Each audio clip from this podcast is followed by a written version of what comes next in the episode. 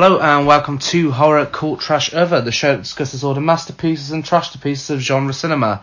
I'm Gary. And I'm Chris. Happy Halloween! Happy Halloween! It is October 31st and this is a bonus episode. So, um, to, when we, to do a bonus episode, we thought we'd pick a subject rather than a specific film. means we've spent the last four weeks talking to you guys about, you know, fantastic films and such we thought we'd pick one of our favourite subjects, and uh, I'm sure a lot of people would have gone for like seasonal films and such, but we've uh, gone for the subject of Scream Queens, not the fantastic TV show with Emma Roberts and Jamie Lee Curtis, but the subject of uh, mainly women within horror, but women that are referred to as Scream Queens within horror, and there's so many different definitions people have of this term, so uh, we're we're going to go from the 60s onwards and talk about through the decades. Yeah, it's it's going to be a bit more free flowing than the normal uh, podcast. So it's going to be a little less structured. We're just going to sort of discuss some of our favourite Scream Queens, what the term Scream Queens means, where the whole idea of a scream uh, scream queen comes into um, horror cinema and particularly the representation of women in horror. So it's a really broad area. We'll, we'll hopefully cover as much as possible without, you know, going on for about four hours, which could uh, could easily happen. Okay, so well, we're gonna start off. What we're gonna do is for each decade, we've got a specific scream queen that we're gonna start with and uh, focus on a little bit uh, before moving on and you know talking about connections to other Scream Queens. Um, so to start off with, we're going to start in the 60s and for Scream Queens as a whole in the 60s, what would your definition be? So, sort of coming out of the um, early horror films and, and horror film icons such as Fay Wray, uh, in the 60s, horror took a more gothic turn. There was a lot of gothic horror films, uh, a lot of films set in the past. Male stars such as Vincent Price were becoming quite prominent, and um, women sort of took a little backseat to stars such as Vincent Price in these films, and um, the lady we'd like to discuss is Barbara Steele, who in many ways sort of went against that yeah, grain. Of... She defeats the stereotype that you get in the '60s for um, for scream queens, and she is, um, you know, very well known as you know one of the greatest British scream queens. Which is interesting because for me, whenever you think scream queens, and especially in the '60s, I think you know damsel in distress. Um, essentially your victim, but the person you want to root for to survive. Yeah, in in, in films such as King Kong with Fay Wray, the the girl was there to just scream. Yeah. And be shocked. Yeah, and that was amongst some of the first. Um, I think King Kong back in 1933. Uh, and that did lead on to many decades after. And you, you look at, um, you know, people like Janet Leigh in Psycho. Yeah, so um, we start the 60s with Janet Leigh. Yeah, and then, you know, even people such as uh, Judith O'Dea in Night of the Living Dead. And, you know, even to a certain extent, you've got um, Rosemary's Baby with Mia Farrow. Mia Farrow. So, you know, you look at all these women in the 60s and they are victims within horror films and they are very much classed as scream queens. Um, but then you got Barbara Steele, who's also classed as a scream queen, and she comes in and fucks it all up. Yeah. In, a, in the best way possible. We love Barbara Steele. Yeah, she's um, fantastic in those Italian films that she did. Um, she was one of the last uh, actors to be signed to uh, the Rank organisation, which was a studio uh, here in Britain. And they wanted her to dye her hair blonde and she basically said no, piss off. Yeah. You know, she she'd had a um, she was cast as the female lead in a Elvis Presley film as well, uh, The Flaming Star, if I remember correctly, and she had a big disagreement with the director and uh, basically pissed off, pissed off to Italy, and did these fantastic gothic horror films. Um, obviously, the uh, most famous of them being Black Sunday, Yes. where she plays uh, the antagonist. Yeah. Yeah, and even in uh, films like She Beast, um, which is uh, a fun film, shall we say? Uh, Uh, she, I'm not sure what to say about she. Yeah. I mean, she she plays the uh, protagonist in it for the most part until uh, I mean, spoiler alert if you're gonna watch She Beast, pause it now and uh, skip a bit. But uh, once she comes into contact with the She Beast, the She Beast uh, eventually gives birth to her in you know full size uh, Barbara Steele. Yeah, yeah, very. But I mean, film. as far as Scream Queens is concerned, that's uh, that film takes it a bit literal. The uh, the she beast itself is uh, just, just screams. That's all it does. Yeah, and I, I, I think Barbara Steele sort of what you found with a lot of the Universal horror films and the studio horror films was that you got scream queens who were probably typecast. They didn't necessarily choose these roles in because horror films at the time were seen as B movies you know, these weren't your A-list actresses, your Bette Davises, or your Marilyn Monroes.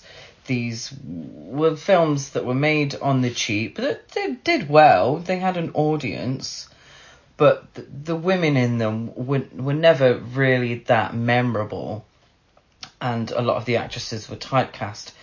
And then you find somebody like Barbara Steele, who fully immerses herself into horror and enjoys it and enjoys playing the witch or the bad guy and revels in it in, in many ways and um, it's really refreshing uh, Yeah. she's, she's gorgeous as well though a, a real beautiful face and, and big Something that again goes against Scream Queens in the early days. It, Well, it- that changes up once you get to the eighties. Well, no, so she's probably she's beautiful, but uh, not probably not as conventional as you know they were. Um, she she's a little more sexual. Yeah, with living and dead things. Yeah, yeah, yeah, and she's not she's not afraid to go full horror and go fully into it. Yeah, and um, that's that's why she's really a true scream queen. And and the idea of a scream queen, some people think a scream queen is is is an actress that had one notable role. yeah. I think a lot of the time it's easy for people to just say, "Oh, someone's a Scream Queen" just because they're a female in a horror film, which is not the case. It's Yeah. Well, it is to some people. You know, it's in a way it's subjective. Oh, it's, you know, it's the idea that it's a notable role. Yeah. So I wouldn't necessarily class Sissy Spacek. Uh, I'm sorry, we're going on a, a, a mild tangent here. Um, This the whole episode is going to be a massive tangent, Chris. Yeah, yeah, but you know, stick with us. Um, I wouldn't class someone like Sissy Spacek as a scream queen, no. but others would, because one of her most famous roles is Carrie. Yeah. you know, a really big, famous, culturally impactful role in a horror film. And the same goes for Piper Laurie. Whereas PJ Soles, who's also in the same film, I would class as a Scream Queen. Exactly, because PJ Soles has starred in many horror films. Yeah. You know? But back to the 60s, we will get onto the 70s shortly and um, touching again on Barbara Steele. In a way, I think she's one of the most influential um, horror actresses of that time because, I mean, not only just for the horror genre, but for female actresses in general, you know, she's someone who did exactly what she wanted to do, made it clear she was going to do what she wanted to do, and did it. And fair play to her, you can't really fault that. No, no, and and and her look and her style, uh, I think, have been massively influential. But you're saying she's gorgeous everything. 100%. She's also terrifying in these films. Yeah, no, absolutely, yeah. Like Black Sunday was really scary. Oh my god, yeah, yeah, and and it's that ability to to be the antagonist, to to be the horror and the horror of the film. Yeah. you know, the center of the horror, Mhm. and not just someone who's been victimized yeah. by the horror, is so refreshing because you have someone like um, Barbara in um, Night of the Living Dead. Night of the Living Dead, who's a massive wet blanket, who's annoying. She is. She takes Victim to another level, uh, at a more annoying level. Um, in the same way Veronica Cartwright will in Alien, Oh, you know, gosh. years later. You know, I mean, at the end of the day, you can use a female as a victim in a film, but you've got to at least make them likable. Um, or else there's no point them being a, a victim because you don't want them to survive. I mean, Barbara is just out the whole Living Dead series. Um, well, I mean, I can't really comment on, on the later ones. I'm sure there probably are a lot more annoying characters than that. But out of the first three, you know, Night, Dawn, and Day, she's like one of the most annoying female characters out of all those films. Oh, she's yeah, g- genuinely quite quite annoying. And then you you know, you have someone like Janet Leigh at the beginning of that decade. yeah, who is very likable and still a victim. yeah, the, the, probably the most famous murder victim in cinema history. Yeah, You know, that that scene has resonated throughout yeah, culture ever since. And, you know, having someone like Barbara Steele be the murderer, be Mm. the witch, be the monster, it's great. It, and that's not to take away from Janet Leigh, you know, um, but it, it's it, it was great. And, and to watch a film like Black Sunday and to see her revel in it is, is really quite enjoyable. yeah. And whilst we're on the subject of Janet Leigh, do you feel you've said everything you say about the 60s now? Yeah, I think so. I think the 60s is a bit of a minor decade when it comes to horror. It's pro- also probably, um, and let's be honest here, we're probably a little less well versed in the '60s horror scene. Um, if if there there was a particular scene, A lot of it then was. with over decades. was it Hammer horror or was that 70s, would you say? Hammer horror was '60s going into '70s, so so you had a lot of women with very low cut tops Yeah, and like in Hammer films. sexual vampires. Yeah, just just Victoria like Victorians, but with their boobs hanging out. Which wouldn't fall into Scream Queen's category. well, they would. I mean, you have someone like Hazel Court, who who would have Ingrid Pitt. Yeah. You would call them a scream queen, and and and, and also, you know, from the influence maybe of Barbara Steele, they they became antagonists, and but it was usually because Christopher Lee had given him a good bite Yeah. beforehand. Whereas in Black Sunday, you know, the the character that Barbara Steele plays is a witch from the start. Yeah. And not because some, you know, Well, vampire bit. next up, we have the 70s, and the daughter of Janet Leigh is our main focus for this one. Yeah, I think she's obviously uh, uh, Jamie Lee Curtis is who we're talking about. I think Jamie Lee Curtis is the epitome of a scream queen. She is, and it's interesting because she's obviously the most. I mean, she's my favorite, one of my favorite actresses, um, and she's most well known for being the scream queen. Um, you know, it, you ask anyone to name your scream queen, they'll probably say Jamie Lee Curtis straight away. And it's interesting because you go from these victims in the 60s, and obviously Barbara Steele playing uh, a villain um, in most of her roles, to coming into the 70s where you've got the victims again, but the victims are slightly stronger this time around. Um, and Jamie Lee Curtis is the face of that. But she wasn't the first, interestingly enough, because you have the likes of Marilyn Burns in Texas Chainsaw Massacre. She is a victim very much, but she still managed to get away and outsmart, you know, Leatherface and his family. Oh yeah, massively resourceful. Look at Black Christmas. Yeah, Black Christmas, Olivia Hussey. I'm sure you'd like to touch on that a little more, being one of your favourite films. Yeah, love Black Christmas and uh, a, a character. Um, oh, forgive me, I can't remember her name. The character that Olivia Hussey plays is a much more well-rounded character than some girlfriend that gets stalked by a big shadow in the night. You, you know, she's resourceful. Mm-hmm. She um she's she's more real, you know, she's she's pregnant throughout the film. Um she you know can't decide whether she wants to keep it or not, which is a bit more reality and a bit more character development than maybe you had before uh, for a potential victim. Um, and Black Christmas is the precursor to, I believe, uh, Black Christmas is really the precursor to the slasher film Yeah. uh, and that's that that's not including the, the influence of the giallo films from Italy, but in terms of you know uh, North American cinema, I think Black Christmas is is where it really started.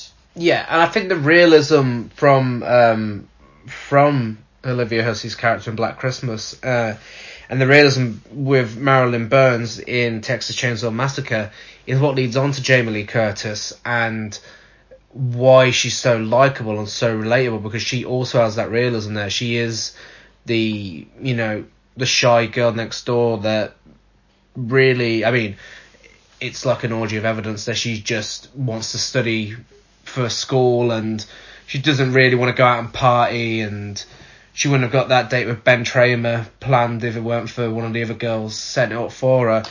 So she's very quiet and reserved and, you know, easy to relate to and that's why when, you know, when shit goes down, when Michael Myers comes for her, you know, it, it makes her more likable. You actually care about her more because this is that character that you can relate to on screen.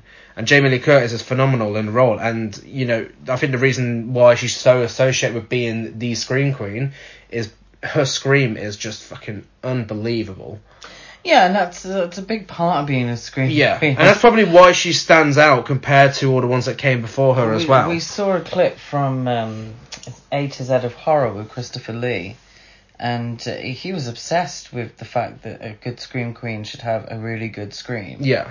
Um, and Jamie Lee Curtis is, is up there with the best. Yeah. Um, and, and as a scream, as an actress, being a scream queen, um, Jamie Lee Curtis, like Barbara Steele before her, fully immersed herself in the horror genre. Yeah. So Halloween was her first film, first starring role. Um, Halloween was a massive success. Maybe there was a little typecasting here. There was definitely typecasting. Um, but she, you know, has fun with the genre. Goes on to star in The Fog, yeah. which is a, a completely different character to the one, um, to Laurie Strode. Um, and then she stars in more sort of slasher films. Excuse me. Like um, Terror Train and Prom Night. And uh, then she's in a uh, Road Games. Yeah, and even I, I haven't seen actually. and then even Halloween Two. Um, Halloween two. you know, and it's like I was saying to Chris prior to recording this, the character of Laurie Strode, we see her, you know, through different incarnations. Through you have the two storylines you can go with. You've got the storyline that goes from the Halloween two, where you've got H two O and Resurrection. And then you've got the latest storyline from last year where it just follows straight on from the first film. But both of these things have something in common. Jamie Lee Curtis is a strong character in each of these films. No matter how much of a victim she is, she is always a strong character. Which, again, it you know, for me, when someone says Scream Queen, I think of a victim. But then it's things like that that kind of change the definition up a bit, and you know, allow a wider range of what this can be. Yeah. So I, I think what, what makes Jamie Lee Curtis a, you know, fantastic scream queen is that she starred in a lot of horror films. Mm-hmm. Um, you know, the character of Laurie Strode is well renowned uh, throughout, you know, cinema and particularly with uh, horror film fans. And um, she plays really kick-ass women Yeah. in these films as well. And there- are other actresses who are scream queens who always die in films. They always end up dying Yeah. in films. Uh, whereas Jamie Lee Curtis, now correct me if I'm wrong, didn't actually die in any horror film until um, Halloween Resurrection. I haven't seen Terror Train, Prom Night, and Road Oh, Games. She's she's the final girl. Yeah. She's she's the final girl in those films. So she is the you know the resourceful one that ends up, um, you know, surviving. which is also like I mean now this is someone who hasn't been in as many horror films as Jamie Lee Curtis but also made a massive impact in the one she was in it's like Jessica Harper in Suspiria again I would class her as a scream queen um, but again she has that 70s um, vibe about her where she is resourceful as well as a victim Yeah, yeah, you know, she she is put in danger, but she knows her way around it. Well, well, she tries to find her way around it and obviously succeeds. But my point is, she is still a smart character, yeah, and a strong-willed character as well. which is gonna we'll come back to when we get to the eighties because that takes a slight dip. I wouldn't I, see. I probably wouldn't class Jessica Harper as a scream queen. As sort of horror film fans, we know her most for Suspiria. Yeah, Um, to a general audience, she might probably be more famous for her Woody Allen films maybe. you know, and uh, that's going back to Sissy Spacek, who, yes, um, is probably most famous for Carrie, um, but she's a multi-Oscar nominated actress. She won an Oscar for Coal Miner's Daughter. She's done. She's had a very long and varied career outside of the genre. But you do have Phantom of the Paradise with Jessica Harper as well. Yeah, yeah. Um, do they class that as horror? I suppose they would. Yeah. Yeah, no, yeah, yeah. Excuse me, yeah. Yeah, it's ba- basically a version of Phantom of the Opera. So Then- yeah, it would be horror. Yeah. I mean, one really interesting one. I mean, Jessica Harper is hit or miss. You know, I'm I'm sure many horror fans out there have had that debate before. But one definite scream queen, who is very well known for one film, is of course Linda Blair. Yes. She's definitely a scream queen, Yes. and she kind of started the whole. Well, actually, either her or another scream queen in the seventies started the whole child side to things. I mean, the other person I want about is Veronica Cartwright for the Birds. Mm-hmm. So, what would you? Who would you class as the first young scream queen? Uh, well, I wouldn't really class Veronica Cartwright because she's not really the centre of that film, of the birds. Whereas, But she's also not the center of Alien, but she's still a scream queen for that. Yeah, I, I would probably class Linda Blair as the first sort of child scream queen because she did The Exorcist and then she did The Exorcist 2 Yeah. and then we've seen her grow up on screen in horror cinema. So she was in Hell Night. Um, and that's that random Summer of Fear. Summer of Fear, um, that random film that you, you purchased that we've yet to watch with David Hasselhoff that we're dying to watch. What is it called? Like Ghost House? Oh yeah, Yeah, I think so. I know which one you mean. yeah, Um, she was also in Supernatural, the TV show, Yeah. for one episode.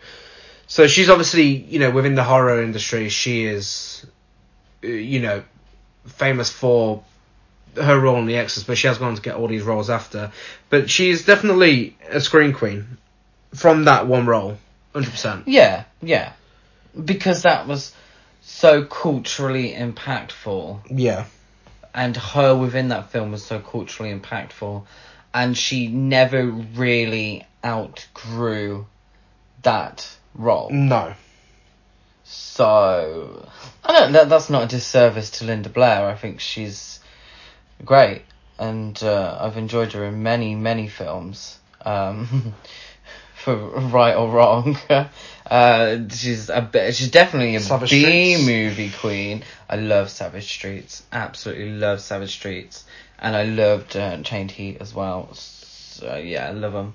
Uh, but she's absolutely the B movie queen. yeah. Absolutely. And a scream queen to boot. So, yeah, Linda Blair, you're a legend. Before we move on from seventies, would you like to say a bit about Daria Nicolodi? Yeah, so, um, Daria Nicolodi, I would absolutely class as a 100% a scream scream queen. A hundred percent. Yeah. And through her association with her husband, uh, Dario Argento, um, she starred in many of his films, Deep Red, uh, Tenebrae, going into the 80s, uh, opera. So throughout her career, she's been directly linked to the horror genre. Um, what's really kick-ass is that she's also had a few writing credits, uh, particularly for Suspiria Yeah. uh, as well, and um, she was in Mario Bava's Shock, um, or, or known as I think it's Secret Beyond the Door Two or, or, or something like one of those films that has many names. Um, so she's definitely definitely found her place within the horror genre, and I think she's to me. The Italian scream queen. Yeah, she I is know the Bar- Barbara Steele was yeah. a British actress who who went to work in Italy. Uh, Daria Nicolodi, um, and I really hope I'm pronouncing her her surname correctly. Um, is somebody who's fully immersed Yeah. within the Italian horror, you know, Mhm. cinema, um, and uh, so absolutely an Italian scream queen. Yeah. And uh, moving on from that, we get into the 80s where sex appeal is introduced to uh, to scream queens, I'd say, which brings us to our focus for the 80s, and that is the incredible, for good or bad reasons, Linnea Quigley. Yeah, so it, it's what comes to mind is that quote from Scream, where uh, Randy says that Jamie Lee doesn't show her tits until she goes legit. Yeah. Speaking of when she started to do more mainstream cinema with uh, Trading Places, and, Mhm. and she shows her boobs in that one, when, which she never did in any of the horror films she starred in And she always survived. and she always survived. Now Linnea Quigley is the opposite of that, and I don't actually think I've seen a film with her in where I haven't seen her breasts. No. Um, And everything else to go with it. I gen- and and then you know a lot of the time, genuinely everything else to go with it. I think our main focus for Linnea Quigley is Return of the Living Dead. Yeah, she is butt naked through the majority of her her screen time in that film. And uh, do you know what? I think she's. Uh, I was going to say fantastic actress. Then no, no discredit to Hey, her. hang on, no, no, no. That is a fantastic performance. It's, it is. It is. She does what she needs to do, and she does it right, and she has fun with it, and we have fun watching Yeah. it. You know, is is she going to win an Oscar? No, never. Um, I say just give her an Oscar. but uh, she and and I think really her as a scream queen and really represents where horror went in the 80s Oh, hell yeah. anyway. And this is why we chose her. She is a perfect representation of Scream Queens in the Uh, 80s. definitely, definitely. These films were bloodier. yeah. These films were full of sex, full of nudity. Um, always ha- were a bit tongue in cheek. Yeah. weren't particularly scary. You you know, Uh, I wouldn't say I've, I've seen Linnea Quigley in a in a scary film. Uh, no, not No. that I can think of. No, and and I think she really represents where horror was in the nineteen eighties. Um, and I, every interview I've ever seen of her, she's come across as just a real fun character. Yeah, yeah, absolutely. And you know, for me, I'd only recently watched Return of the Living Dead, and everything I'd seen with her in it before that, including that film where we saw the sound guy at the corner of the screen. What was that? Called? murder weapon. That was horrendous. But um, you know, she's always got that camp, cheesy vibe about her. But then in Return of the Living Dead, it's like she was actually trying, and I I love her in that film. You know, it's it's a great performance and a, strangely likable character, even though she's not really meant to be. I just I, I just want to see more and more of her. yeah, yeah, and she. Which I mean, we do see more and more of her in yeah. a different way. but then even in a smaller role in something like Silent Night, Deadly Night. Yeah. Um, she's a- again, uh, and I I don't want to beat a dead horse, but she is an actress who has fully immersed herself in the horror genre. Yeah. and she'll take any sort of role and you know make it fun. Yeah, fun absolutely. to watch. and even Hollywood chainsaw hookers. You know, I mean that if you need a film to represent where 80s cinema went, Yeah, that's Yeah. Hollywood chainsaw hookers, which is a is kind of a satire of uh, yeah. Oh, oh, yeah, massively. Oh, it's uh, hugely tongue in cheek. yeah, because it It's it knows it's a, yeah it knows it's a comedy, but it kind of spoofs the whole of 80s cinema. It- you know, it's it it picks out all those points that we've just raised and you know uses them to his advantage. And Linnea Quigley just looks like she's having the time of her life in that role. Yeah, So. yeah, yeah. Fantastic scream queen.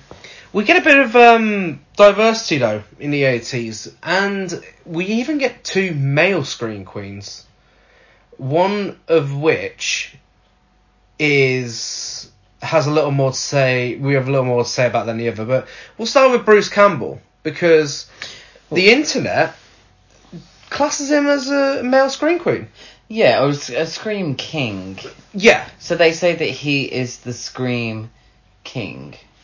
Um, I which we can't do a full episode on, so we might as well touch on that. 'Cause there- There isn't. There is not enough Scream kings to do a full episode. it, it's a weird one because um, someone like Vincent Price made his career from horror films, Yeah. but I would never call him a scream king. Yeah, I, s- I suppose in terms of the Evil Dead, yeah. uh, Ash is your final girl. Yes. or your final guy. He is. He does this a lot of screaming as well. Yeah, and you don't get much of that in in horror cinema. No, and I mean you look at 2013 when uh, Jane Levy took over the role. Um, well, not took over the role, but you know her character Mia was essentially in Ash's place, and the role translated so well over to a female. So I think that you know that says a lot about that role in particular of Ash, and you know Bruce Campbell in in many ways did what these Scream Queens did, and he went on to star in many other horror films as well, and became this big boom B movie actor. Yeah, yeah, yeah. Again, again, you know, really paved the um and not paved, well, paved his own way. Yeah. Within the horror genre.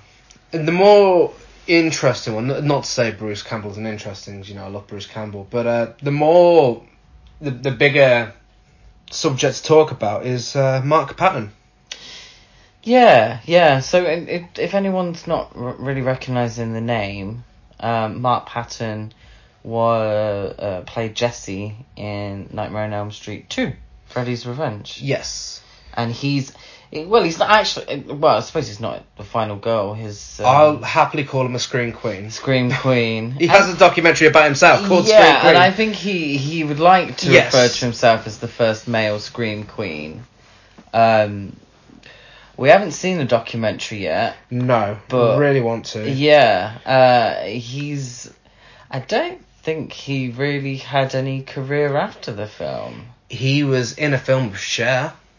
That was before. That was. Was it um, before? He was come back to Ah, Five and it Dime. Jimmy Dean, Jimmy Dean, the Robert Altman film. Yeah. Uh, that was before, if I remember correctly. I don't know. I swear I read something the other day that said Well, Go on, get your phone out. Come on. No, uh, no. I, I. Do you know what? I'll go out on a limb on this, Oh. and if anyone wants to correct me, He liked one of our posts. He might listen to this. Do you sure you don't want it to? It was uh, come back to five and dime. Jimmy Dean, Jimmy Dean, and I believe it was released in '82. Okay. Whereas, uh, yeah, I'm a big Robert Okay. Altman fan.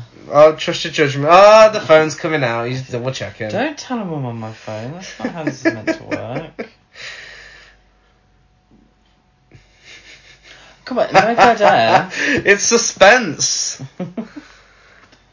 This is like a really long title as well. Here we go. Robert Altman film, 1982. Okay, you. okay, you were right, you were right. But anyway, back onto the subject of Mark Patton as Jesse in Nightmare on Elm Street 2. Um, it's for me. I I find that film now now that because I mean the brief history of the story. Um, off the top of my head, I might get this wrong. Hopefully not, but uh, off the top of my head, the brief history is there is obviously gay subtext in this film. You know, it, it, it you don't have to be a genius to figure that out. So you know, it's it's you, it's things like um, the fact that there's a whole scene in a gay bar where producer Bob Shaye plays a barman in full S and M gear, but claimed he had enough he had no idea about the gay subtext. Okay, so this is a massively gay film, and uh, it, it hugely, and then the Yeah. screenwriters pretty much admitted that you know this film was about Jesse probably coming out. Yeah, but when it was first released, they denied that. They denied it. They- They, denied, they denied it because that, it would have killed the film. Oh, absolutely. And uh, Mark Patton got all the backlash for it. He did, He- and, and Mark Patton is an out act, a gay actor now. Yeah. Um, uh, he wouldn't have been at the time because No, I think would- he was. Or did he come out I, I think he was an out gay actor, and that's why he got the backlash Yeah. for why the film. You know, everyone was like, Because "Oh, it was this film career so gay." suicide. It Yeah. was, it was. It was career suicide.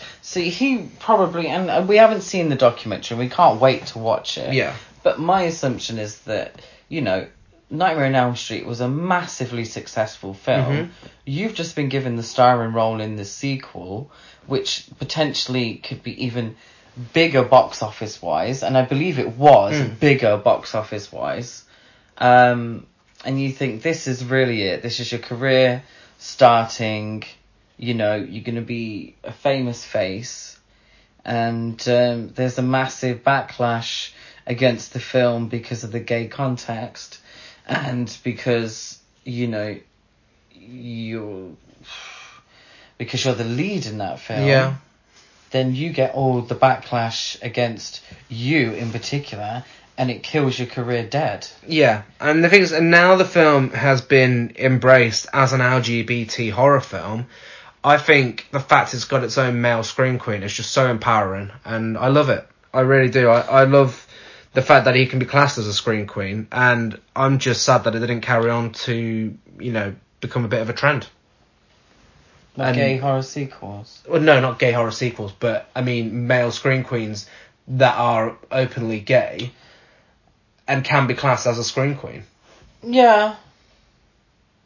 Yeah, I suppose so. I mean, it's not something that's completely dead. I mean, I'm sure there'll be others, you know, in years to come, with, um, you know, the film industry being a bit more diverse now. But yeah, I just think that role in particular stands out, and it's why I had to mention it in this episode. I think it stands out, and you know, his role as Jesse stands out because it, it is something a little different compared to everything else we're talking about. Yeah, I w- do you know what? Potentially we could cover it in, in an episode. Yeah, Uh, after we've watched the documentary, because cause, do not get us wrong. Um, we're not saying that um, Freddy's Revenge is a masterpiece in any way, but it's an interesting film. it's a thoroughly enjoyable film. I really enjoy it. Oh, it's a fun film, but it's it's nowhere near as good as the original. Which brings us to another scream queen, Heather Langenkamp. Ah, yes, yes. So speaking of Nightmare on Elm Street, and, and you'll probably get Which leads us to another queen, Lisa Wilcox. Lisa Like, you could, we could go on for ages with Nightmare on Elm so Street. you really could, and and that's the thing with these franchise films. If you star in one or more, I suppose you you know you could be seen as a scream queen. Yeah. but Heather Langenkamp has starred in other minor, you know, horror films outside of the Nightmare on Elm Street franchise, but within that franchise alone, she is definitely a scream queen for me. Um, and again, another one who is smart, and she she stands aside from the other 80 scream queens in the way that you know, she wasn't exactly um, the sexy gets her boobs out scream queen that No, everyone else all. was, but she was still that strong character that you still want to root for, and uh, yeah, I think she does the job great. Yeah, no, absolutely. And I think we would class her as a scream queen because that is her most famous role. Yeah, You know, um, yeah, I I think I'm starting to develop my own opinion. Talking about this, I Yeah. think I'm starting to develop my own sort of idea of what a scream queen is. yeah, is somebody who is, you know, horror genre, you know, um, legend. yeah, like Adrienne Barbeau Adrienne Barbeau. from The Fog. I mean, just that- other people, you know, other people may know them for, for something else. I mean, someone like Jamie Lee Curtis, it's undeniable. Um, but, you know. Heather Langenkamp is undeniable. Everyone would know her from another. Yeah, absolutely. I, I think she she was in a, a TV series, but she she really hasn't had any really more notable roles than Nancy Thompson. No, You know, Mark Patton. You know his role on Elm Street as. Jesse Yeah. is Nightmare on Elm Street two. Lisa Wilcox, Nightmare on Elm Street four and five. yeah, But then you get someone like Patricia Arquette in part three mm. you know, she goes on to to bigger, not to be rude, but she she goes on to bigger projects and and more notable yeah. uh projects outside of the horror genre. Unlike Ashley Laurence, Uh, who is Laurence. definitely a scream queen. Yeah, yeah, yeah. I think I think I think I've sort of developed my opinion of what Scream Queen Yeah. is now because I was a little on on the fence. So, how's your opinion on Shelley Duvall now then, being a screen queen? Uh, Shelley Duvall is not a screen Queen. But she is in The Shining. She's in The Shining, and she's probably. See, this is my problem. My love for See? Shelley Duvall. See, But my, is this also going against what you were thinking a second ago about what a screen queen is? well, my maybe my love for Shelley Duvall um, sort of skews my opinion of her as a scream queen because I love her in The Shining, obviously, and I do understand that to the general public, her role in The Shining is potentially her only role that they know. Uh, Yeah. That or uh, Olive Oyl in Popeye. Um, but to me, I I I love her in Everything. and everything. Three women. Well, Robert Altman, and, and as I've stated, I'm a, a huge Robert Altman fan. Um, so I loved her in Nashville. I loved her in Three Women. I loved her in Brewster McCloud. Um, loved her in Popeye. Um, yeah, she's she's she's probably one of my favorite actresses. Well, Sorry, some- we've got, we've No, got onto my love no, for Shelley Duvall. uh, yeah, not even This is the Shelley Duvall podcast. queens. Hello, I'm Shelley Duvall. This has devolved into a. Are we ever here on the podcast with us? Hello, I'm Shelley Duvall. oh, hi, Shelley. She's not actually here. I know that impression was uh, convincing, but She's had a few issues recently, so. yeah, been invited on this podcast. Mm. Um, fucking hell, I hope Shelley Duvall never does listen to this podcast. She'll be so pissed off. If you ever do, I love you. Um, now, an interesting one um, that we could tell a story about from in-person experience is Barbara Crampton. Barbara Crampton. Ask anybody, they'll say Barbara Crampton's a screen queen. Ask Barbara Crampton, she would not say the same thing. Do you remember the Q&A she did when we, shortly after we met her? Remind me of the specific. Yeah, so we uh, met Barbara Crampton at Fright Fest last year, uh, and she was there promoting the latest Puppet Master film, and um, which was great, by the way. and uh, she did a Q&A and she mentioned that she did an article in a magazine, I can't remember what mag- it may have been Fangoria, uh, where she called the article "Don't Call Me a Scream Queen," um, because she, you know, she believes it because she uh, is an actress that screams in a film doesn't really make her a scream queen. Yeah, and, and I think I maybe understand where she's coming from. Yeah, The idea of a scream queen is potentially a little condescending. yeah, You know, she sees herself, rightfully so, as an actress playing a part and, you know, playing a character and trying to get into the, you know, into the character's mind and any, all anyone cares about is how loud she can scream or how frightened she can look. Um, or how little clothes she wears. or how little she's uh, admittedly love you Barbara but um she is one that does does get the bits out quite often don't she yeah, but you go, girl. You know, you uh, live in that '80s dream. oh my gosh, she's gorgeous you know um if you've got it absolutely flaunt But. I mean, I'd class her as one of my favourite screen queens, which is, you know, kind of threw me off when she said about not being called one. It's like, oh, okay. Uh, still, still one of my favourite screen queens, but that's an interesting take on it. I was gonna say apologies to her but I I class her as a screen queen Yeah. because she does die in a lot of these films as well Uh huh. But another uh, uh, unconventional. Well, I mean, obviously Barbara's not unconventional to herself. She is, but you know, to everyone else she isn't. But um, Mhm. one that's unconventional for me, but I wanted to bring up is actually uh, Linda Hamilton. Now, I don't know if I'd necessarily call her a straight up scream queen, but I think the potential is there. Considering myself, I class the first Terminator film as a horror film, and she also did Children of the Corn, and in both of those films, she plays a very scream queen like character. But I think her roles elsewhere, outside of those films, kind of defeats it a bit. What's your opinion on that one? I don't think she's a screen queen, if I'm being honest. Um, I, I don't think she's well known enough as a horror film actress.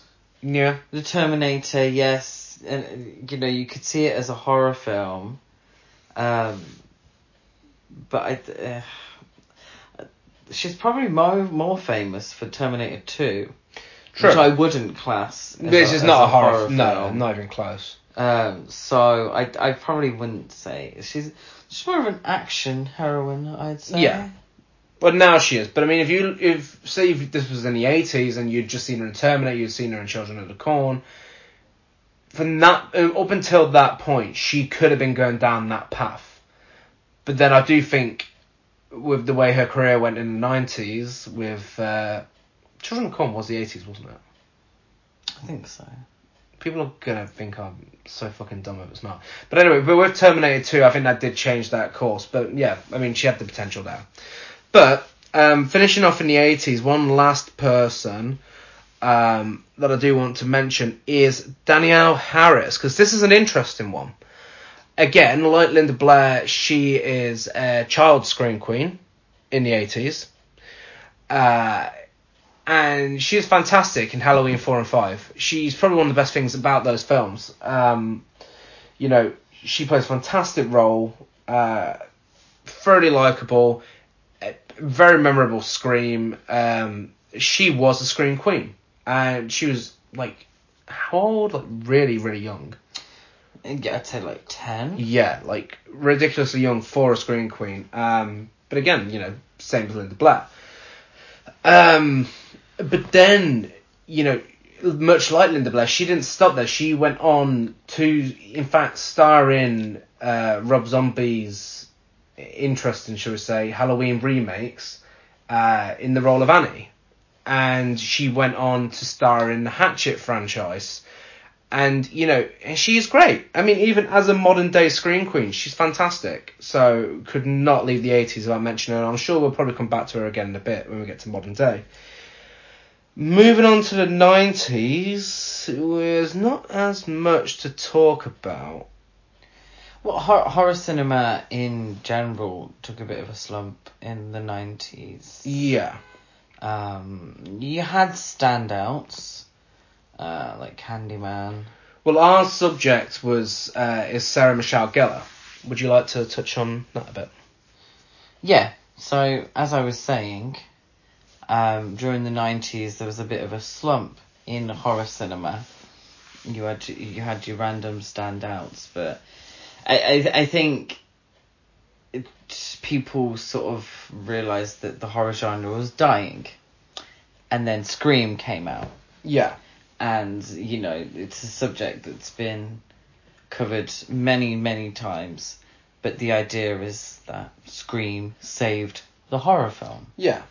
and this cool, you know, film, very um With two screen queens in it. Yeah, very slick, very young cast. Um, sort of reinvigorated a genre, Mhm. and, and it did. I would say it did. It did. Yeah. Um, and from the back of that, you got a lot of very slick, cool horror films. Mhm. Very knowing, very tongue in cheek, you know. Um, not particularly scary. Meta is the word you- Meta. yeah. Meta is the word that I'm looking for. Thank you very much, Gary. Which is interesting because that kind of started with New Nightmare. Yeah, but I don't think New Nightmare was successful enough. No, to have had a- But obviously, impact. same director, Wes Craven. and Yeah. comes back two years later with uh, Scream and takes the world by storm. Yeah, I know New Nightmare was a fantastic film, um, but I, I, I, I don't think we could really give it credit because I don't think it was a successful film. Unfortunately. But then Scream was their box massive box office success, Yeah. uh, winning MTV Movie Awards, um, all that business. And the Scream Queen killed off within the first ten minutes, much like Janet Leigh. Yeah, yeah, Drew Barrymore, well, uh, who had been a child actress and, and Yeah. starred in a couple of uh, Stephen King adaptations. Um, but um, from the back of that, you have I Know What You Did Last Summer, another sleek, you know, Mm-hmm. horror film, and uh, starring in that was Sarah Michelle Gellar Mm-hmm. and Sarah Michelle Gellar, who's very much a product of the nineties, I'd say. Um, in Buffy the Vampire Slayer, a horror TV series. Yeah, and that's the thing. I think um, with Sarah Michelle Gellar, there's a lot of versatility there in her acting because you know you've got her roles in I Know What You Did Last Summer and Scream Two, and even the Grudge uh, remake. And Have you then seen that? I have, yeah, and I, I I, haven't. I, actually enjoy it. It's Mm. it's not as good as the original, but um, you know Sarah Michelle Gellar is fantastic in it.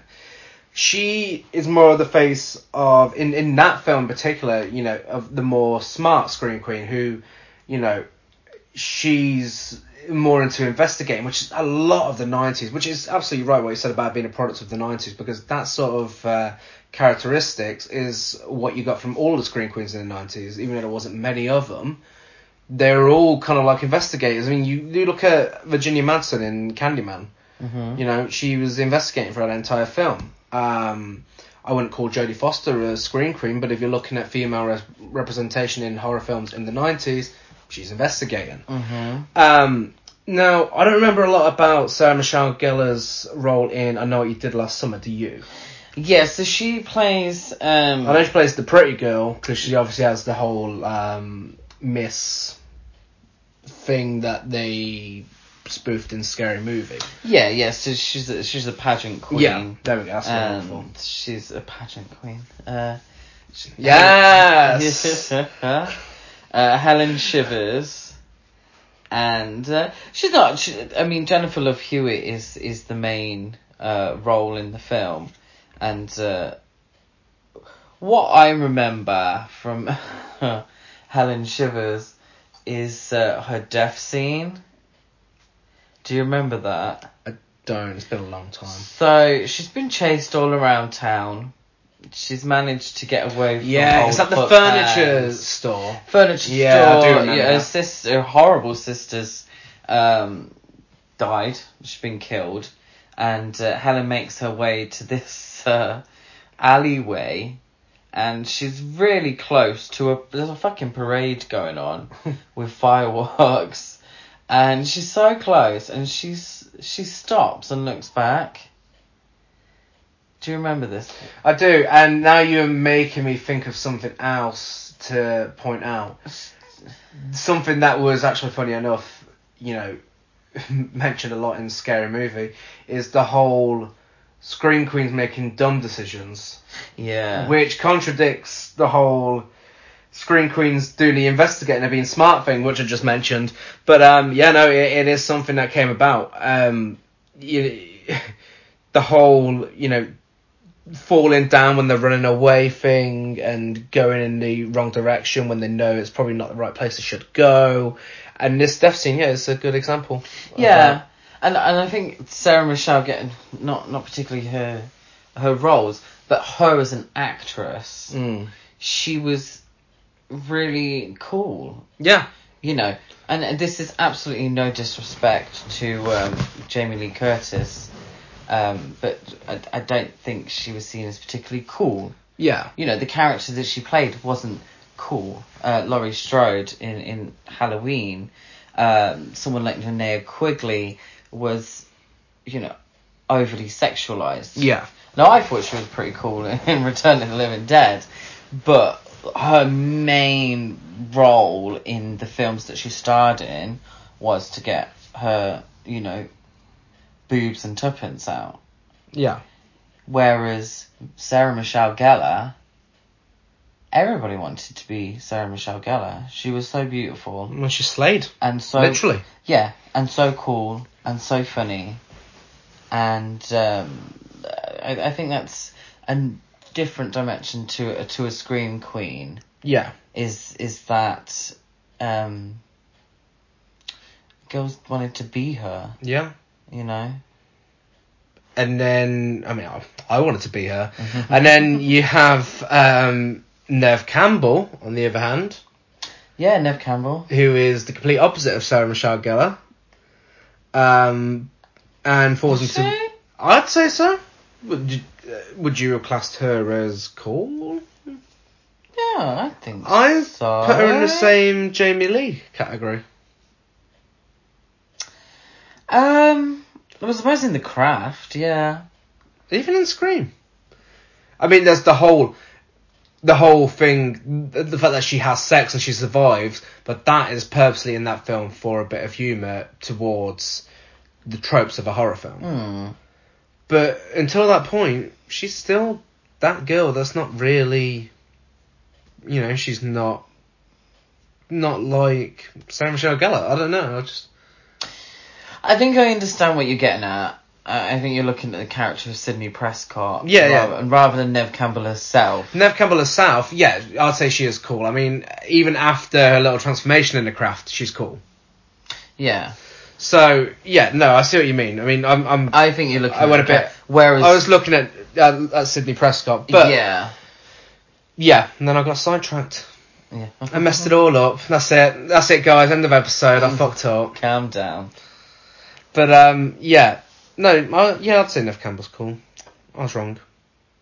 but, the, but that's the point I'm making. Yeah. Is that you had a lot of very hip young actresses starring in numerous horror films. It's also I found that cra- the craze of uh, older actors, actresses, and actors playing younger characters was in the nineties as well. Oh, that's throughout cinema history. Yeah, but it is. I found it really notable in the nineties. I think it was the hairstyles that did it. Well, I I think it was because the horror post Scream horror films wanted to be. I keep using the word hip. I don't think it's hip. Just keep saying hip so much. No, you're making yourself sound older or cool. I, I'm not even sure if people say cool anymore. Um, but the whole idea is that to get a young, um, hip cast who could work enough hours to get the film Yeah. finished, And they this- had to go. But th- that's throughout cinema history. Yeah, and then this carried on. Um, well, I mean that's not our main subject for this podcast, but there's sort of um, the type of screen queens in the 90s, even though there wasn't many of them, it did carry on to the early 2000s.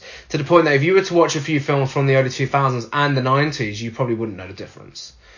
Um, but then we get a little later into it, and then this is your, you know, remakes and sequels galore stage side of things. So, Yeah, so so after your uh, sleek hip 90s. will you stop saying hip? Fucking hell. I'm obsessed. Um, but after that, you you get uh, where I switch off, and and it's only now that I'm catching up, is the ridiculous amounts of remakes, and I I know everyone's gonna think I'm a prize prick for saying this.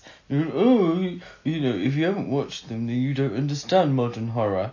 But this is where modern horror really took a terrible turn for me because Okay. it was all shite. Okay, sit back, hon. I've got this. Okay, thank you. Um, so our main subject for the 2000s is Mary Elizabeth Winstead, or as I like to know her, Mary Elizabeth Slaystead.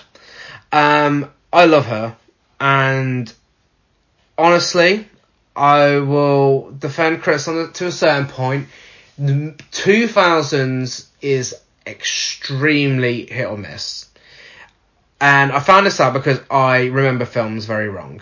Um, like last night for this podcast, you know, to get Chris up to date with a Mary Mary Elizabeth Slaystead, we watched Final Destination 3, and it wasn't quite the film I remembered. Dog shit. But the thing is, um, with the 2000s, you had this weird mix of action films that mixed with horror, and this gave people a weird perception of what a scream queen is. Kate Beckinsale, for example, won an award um, for was it Scream Queen of the Decade? No, I think it was just Scream Queen of the Year. Of the year, yeah. Like And- that. this is someone who was very well known for a role in Underworld, in which she plays an action hero, essentially. But it is a horror film, it's to do with vampires and werewolves. So I would never once have thought of Kate Beckinsale as a scream queen. Maybe for something like Vacancy, which I love, um, absolutely for that film, but for Underworld, no. And the same goes for um, Milia Jokovic. Am I saying the name right? Mila Jokovic. I think that's right. Uh, you know, Resident Evil, and you put a name to Google, and you put in is she a scream queen? You'll get the answer yes. I don't get that myself. So this is where it took a bit of a weird turn. Now, for me, who I'd class as a scream queen in the 2000s is Melissa George, who was in uh, the Amityville Horror remake, and she was in 30 Days of Night and I would class Naomi Watts as a scream queen, who was in Funny Games remake and the Ring remake and the Ring sequel. And can you see the pattern? This is all it is. It's it's a lot of remakes, a lot of sequels, which is you know these characters are based on other characters. You know these are other roles that they're taking these from. So it's a weird one, the 2000s, it really is. And Mary Elizabeth Winstead, you know, Final Destination 3 sequel. She's in the Black Christmas remake, which is also dog shit. But she's the best thing about everything she's in. Um, she would later go go on to be in the Thing prequel. Um, and what I like about her is she's got that mix of, she's got a great scream, uh, she is, she always plays a strong character, she's also got the ability to be a victim as well. You know, she, yeah, she's got it. She's got it all nailed, and yeah, I really like her. I think she's great.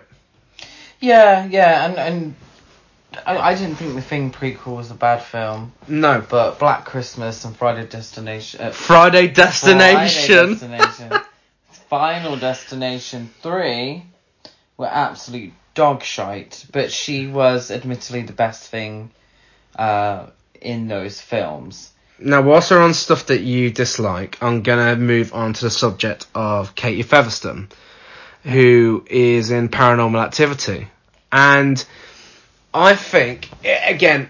I would class her as a scream queen because she wasn't of a minor horror stuff around this time as well. So she had that sort of thing where she was known for one horror film, but then she went on to star in these little things that were lesser known. But again, you listen to her scream in that film, and you look at you know her characteristics in that film. She is a scream queen. I would say a modern scream queen. Um, and she was, you know, in various entries in that franchise and became well known through that. And I just wanted to quickly get that in before Chris had anything to say about it. Uh, Shawnee Smith from the Saw sequel. I mean, well, she was in the first Saw, not as much, but then, you know, as she goes on, I think she becomes a scream queen within that franchise. But realistically, you look at those last two I mentioned, and this is really clutching at straws because you, like the 90s, there's not a lot in the 2000s, and if they are, they are coming off of a bits of media.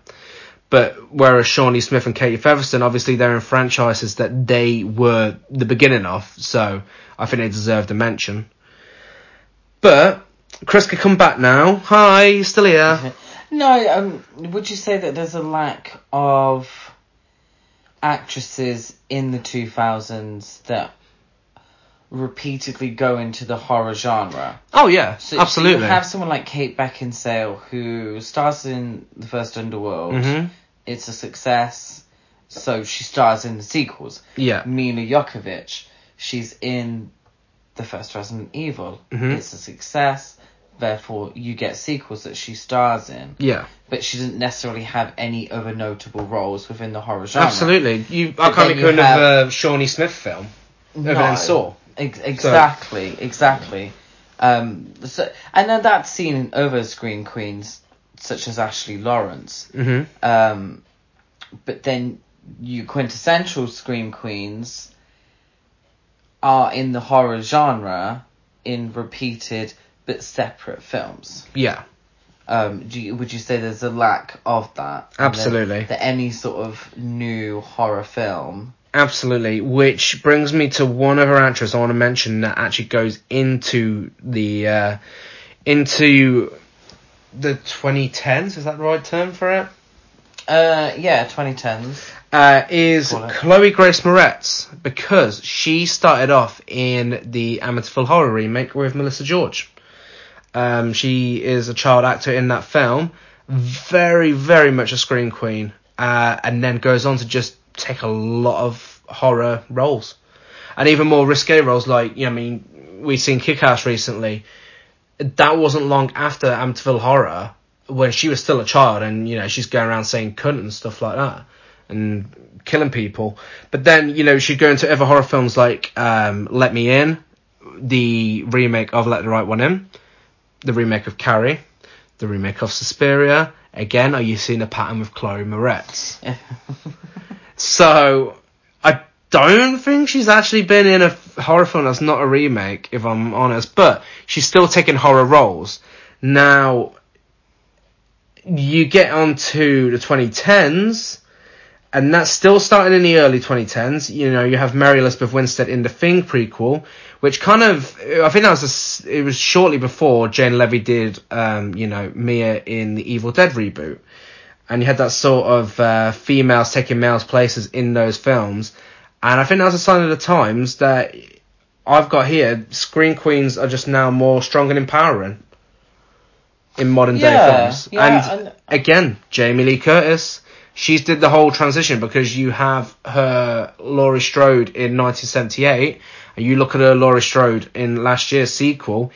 It's everything that scream queens have became to be, uh, have come to be in modern day cinema. Yeah, I think we're and and I, I've sort of jumped back on the horror uh, genre bandwagon by now, coming Yeah. into the 2010s, um, and you you're getting more well-rounded female horror film characters. Yeah. And, and and the actress that we chose is Vera Farmiga, Uh huh. And she didn't do The Conjuring until she was 40 years old Yeah. which you know is, is quite old by Hollywood standards. Mhm. Um, she she'd been Oscar nominated for Up in the Air uh, with George Clooney, but this was really for for me at least her breakout role. Yeah. You know, uh, in The Conjuring. Um, what what character does she play? She plays Lorraine Warren. Lorraine Warren. Excuse me, I was forgetting the name there. Um, playing Lorraine Warren, and from there she's gone into Bates Motel. Bates Motel. I mean, the whole Conjuring universe, such as you know, Annabelle comes home. She was recently in that. all of yeah, Even Godzilla, that. Godzilla King of the Monsters. She was recently in. She was. Um, so she's one that's come later into it. Oh, she was in Orphan as well. She played the mother in Orphan. Have you seen that? No. No, but she was very good in that as well. But she is, yeah, she's one of those that's not just stuck with a franchise. She's branched out and she has starred in other horror films as well and you know monster movies. and Which is such. quite representative of, of where we Yeah. are with women in horror films. She's a little older. Mhm. She's, you know, a well known actress. Mhm. Really be, being able to bring um, a real great acting style to these films. Yeah. Um, take, for example, Toni Collette, who Uh-huh. massively deserved an Oscar nomination for Hereditary. Yeah, You know, and was also fantastic in Krampus. yeah, yeah.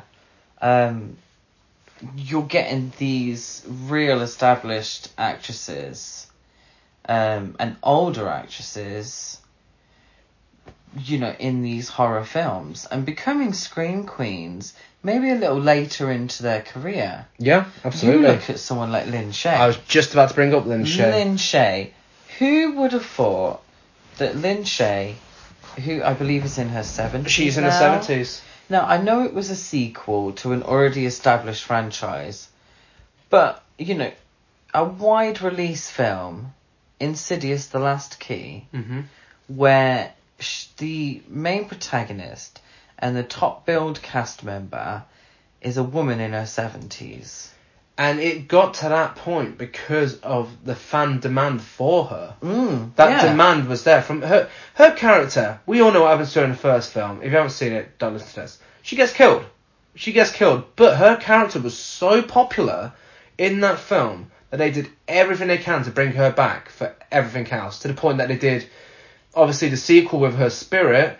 But then they had to do prequels because they needed to bring her back because that was where the demand was for this franchise. Yeah, which which is incredible. Yeah. Incredible to think. And she's fantastic in those films. She Yeah. really is. If you think only what thirty years ago in the eighties, you would never have had a, a horror film with the audience that the horror films had, and where horror film was. You know, you would never have had someone the age of Lin Shaye heading up a film. No, You know, she ain't gonna get her tits and tuppence out, is she? it's probably a good thing. Yeah, no, but that but that's what I mean. And then this has gone into Jamie Lee Curtis, Yeah. who has has always revisited the character of Laurie Strode Mhm. uh, in the past, But done it better than ever. but didn't it? Yeah. And actually gave it a really serious side. Oh my god! And fantastic character development. yeah. a fantastic performance. And I I think it's great. I think it's wonderful where we are at now. Yeah. where horror films are bringing out the best in really great actresses. Yeah. Lupita Nyong'o in Us. I was just gonna say, you know, the African American representation's getting better as well. Oh, um, finally, that that do you know what? That is very true, actually. We- because of all the women we've mentioned up until Lupita Nyong'o, who has the potential to become a scream queen, yeah. uh, with us and uh, Little Monsters. hmm Uh, it is Little Monsters, It is, isn't it? she's Coming out soon. yeah. Um, it's it's actually the first um, a non-white actress that Yeah, we've mentioned. It's true. Um, and even someone who we actually noticed through watching a few films was um, Betty Gabriel, who was um, one of the staff members that the rich white family employed in Get Out, which of course was uh, an Oscar-winning film.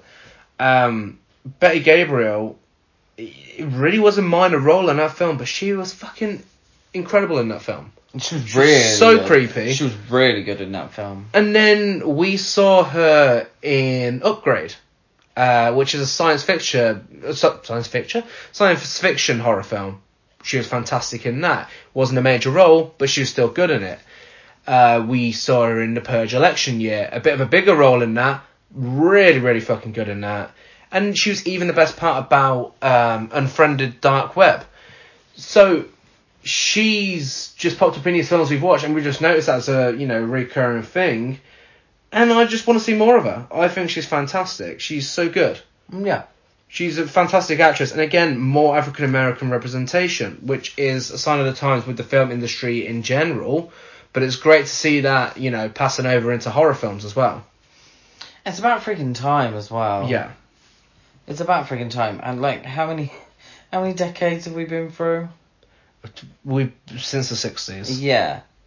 and, not one. And and not one. Isn't that ridiculous? I'm, I'm looking at these notes now, and there's not one that we've noted It, down. it's also ridiculous that we didn't notice until now. Um, but yeah, how shocking. But um, as you were saying about the uh, older uh, screen queens as well, you've even got it even goes into TV. You, Jessica Lange, American Horror Story, Oh God, Sarah yes. Paulson. Yeah. Emma Roberts. Emma Roberts isn't old. No, but in TV, in TV terms.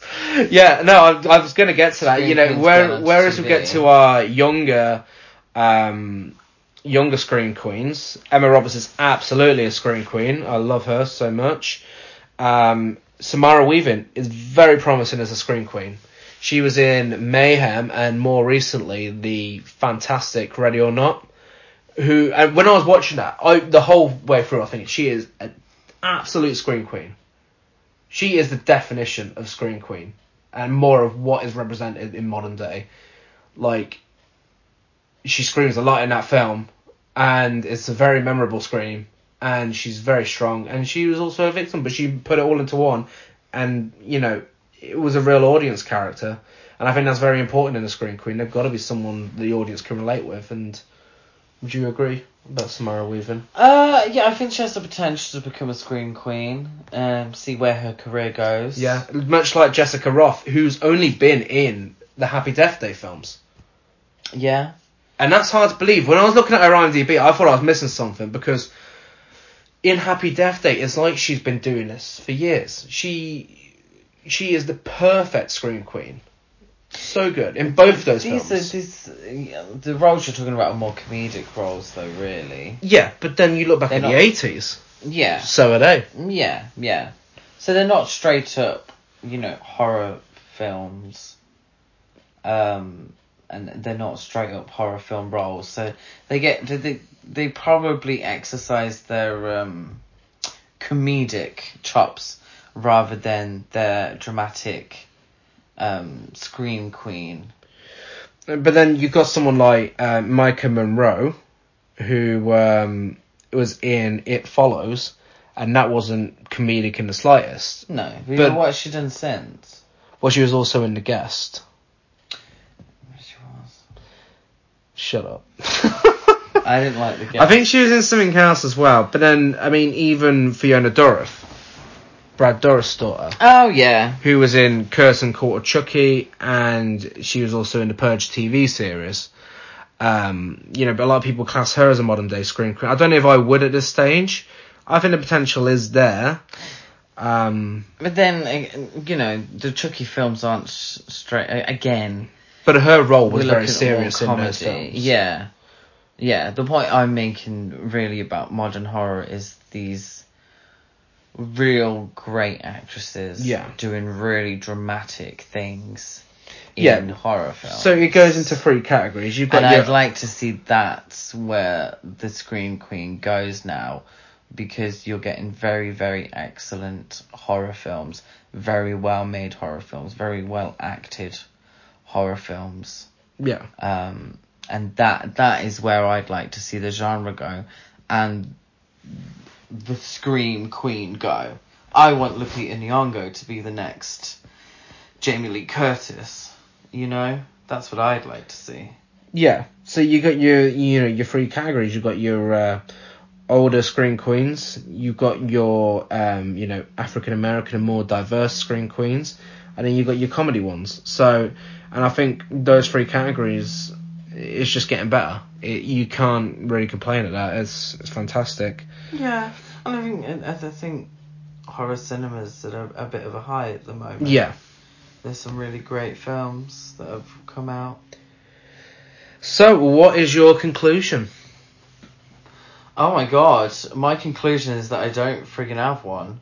Um, About scream queens in general. about scream queens in general. It it's so difficult um, to really narrow it down to what makes a scream queen. You know, is it gorgeous beauty? Well, not necessarily. Um, is it, you know, one major role in a horror film? Uh, potentially, you know. Um, is it somebody who fully immerses themselves in the horror genre? Definitely. And it it's in my head, and I, I it may just be personal preference here. Um, if I when I hear an actress's name and I don't automatically think of a horror film or their role in a horror film, I don't think I class them as a scream queen. Yeah. What do you think?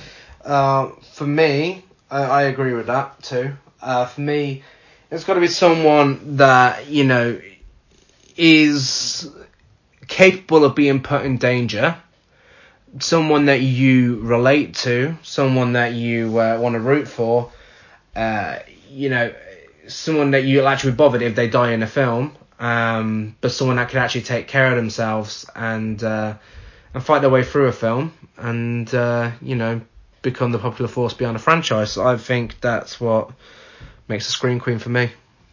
Yeah, I think I think maybe you're looking at the character rather than the actress. Yeah, but I mean, a lot of a lot of them are returning characters. I mean, you know, you think of the amount of actresses we spoke about that have returned for different films compared to the amount that I've just known for those characters within that those specific franchises.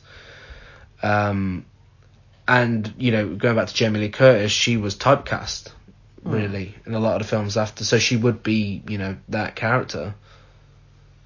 Yeah, yeah. I I, I think ty- I think typecasting has maybe um been a big influence on the idea of a scream queen. And if a scream queen can, history. yeah, I mean, if they can play multiple different characters, then even better. Like Yeah. Barbara Steele, for example. Yeah. But yeah, that's our uh, Scream Queens episode. Yeah, so that's that's what we think about scream queens. Obviously, opinions are like arseholes. Uh, everyone's got one. Um, you may think we're wrong. I, I don't know. I'm not even 100% sure myself of what makes Yeah. a scream queen. Um, But we want to know what you think, so yeah, but I think we've given it a bloody good go for I think so. Halloween. Uh, I think we've mentioned some absolute slay queens hmm as you know actresses that we we adore. Um, if there's any that you've not heard of, and I'm, I'm not sure there probably isn't, but um, go and check them out. Check out the films that we've mentioned.